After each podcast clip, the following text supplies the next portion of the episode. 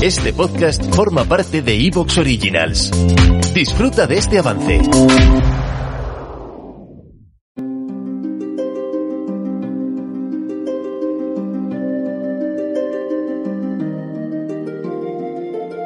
En Claves de Leyenda, con Ana Colmenarejo y Álvaro Anula.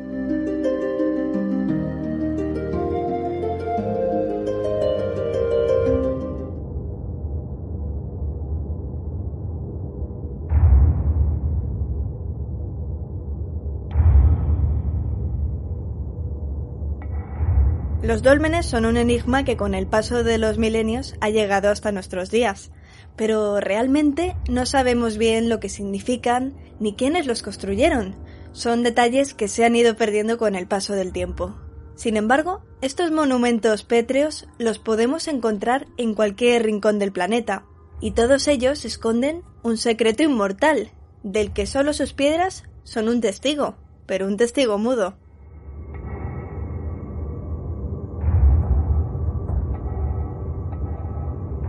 Podemos rastrear los miles de dólmenes, menires y túmulos funerarios que encontramos alrededor de todo el planeta y no haber conseguido entender realmente sus códigos ocultos.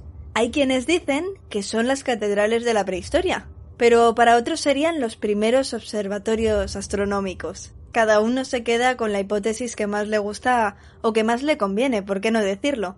Pero en lo que sí que están todos de acuerdo es en el sustrato folclórico que esconden, no hay megalito que no tenga su propia historia, su leyenda o una tradición entre sus rocas. Relatos que tienen que ver con criaturas fantásticas que nadie ha conseguido ver. Narraciones sobre seres de la noche que hacían sus reuniones en estos enclaves. Y todos nos dan pistas veladas, encubiertas, sobre quiénes los levantaron realmente y qué utilidad tenían. Porque como bien saben, de vez en cuando hay que saber también leer entre líneas. Y es que las leyendas nos pueden trasladar algunos datos que quizá las crónicas históricas no han podido o no debían contar. Pero si indagamos en esos relatos legendarios, nos podemos encontrar con una realidad que no tiene nada que ver con la fantasía ni con la imaginación, pero que está ahí a la vista de unos pocos. Y si no, basta con recorrer esos megalitos de leyenda para ir recopilando todas estas historias que solo conocen unos pocos elegidos que pueden interpretarlas. En este caso vamos a viajar al noroeste de Europa. Allí nos encontramos con los Países Bajos. Seguro que muchos de los que están escuchando han estado en Ámsterdam, en los famosos molinos, han comprado tulipanes, han probado sus quesos, pero esto es lo que se suele recomendar en las guías de viaje de turno, de las que ya saben solemos huir aquí, porque lejos de los lugares comunes, los que todo el mundo suele visitar, los Países Bajos esconden uno de esos enigmas insondables, unos misterios hechos en piedra que a día de hoy tienen más preguntas que respuestas.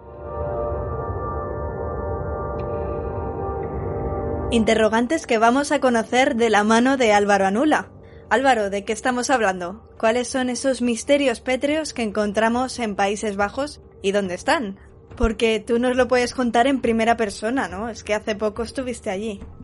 Buenas, Ana. Pues sí, así es. Como comentas, en la mal llamada Holanda, Holanda solo serían dos de las doce provincias que conforman este país. Esto tendríamos que tenerlo en cuenta. Holanda meridional y Holanda septentrional. Pues en este país es donde encontramos un conjunto de dólmenes, de construcciones en piedra, que nos hacen estallar nuestra mente por completo. Porque, como bien has señalado, no sabemos por qué y muy poco de quiénes los levantaron. Pero sí que tenían una utilidad, una función concreta, es que con el paso del tiempo y de los milenios, pues se ha perdido completamente, algo que sí que ha quedado grabado en los mitos y en las leyendas, como vamos a ver. Pero para conocer estos megalitos neerlandeses tenemos que viajar a las regiones del norte, a las provincias de Frisia, Groninga y Drente. Estas tierras de Países Bajos todavía conservan prácticamente intacto ese pensamiento, esa mentalidad tradicional que tanto nos gusta e interesa, porque mientras que el sur es más moderno y tecnológico, en el norte neerlandés todavía permanece ese acervo popular, pues es en estas latitudes del país donde encontramos estos megalitos.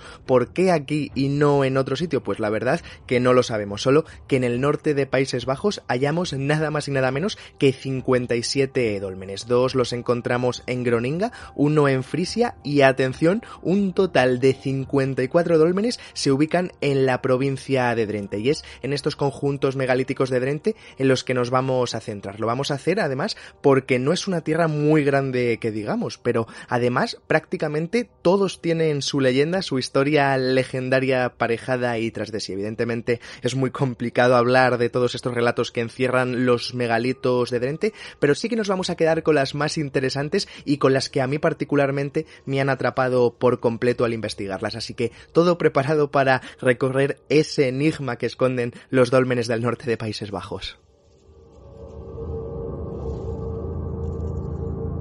Enigmas que rápidamente encontramos en el propio nombre que reciben los dólmenes de este país. ¿No es así, Álvaro? Eso es, hay que tener en cuenta una cosa, y es que dolmen en neerlandés es Hunebeth, y Hunebeth viene de Huinenbeth. Los Huinen no son otra cosa que los gigantes, esos personajes míticos de gran envergadura que encontramos en prácticamente todo el mundo. Y Beth, pues es eso, es cama, con lo cual Hunebeth es algo así como las camas de los gigantes, porque efectivamente, como digo, estos megalitos del norte de Países Bajos y de Drente están íntimamente relacionados, íntimamente vinculados con esos hombres y mujeres de grandes dimensiones que habrían los encargados de levantar este tipo de monumentos pétreos. Por ejemplo, en la región drentesa cuentan que los Huinen son los que levantaron estos dólmenes y lo hicieron en apuestas entre ellos o para ver quién era el más fuerte de una determinada comunidad de estos personajes de gran envergadura y también que es el resultado de sus juegos y ocio, porque para ellos estas rocas de miles de kilos ¿Te está gustando lo que escuchas? Este podcast forma parte de Evox Originals y puedes escucharlo completo y gratis desde la aplicación de Evox. Instálala desde tu store y suscríbete a él para no perderte ningún episodio.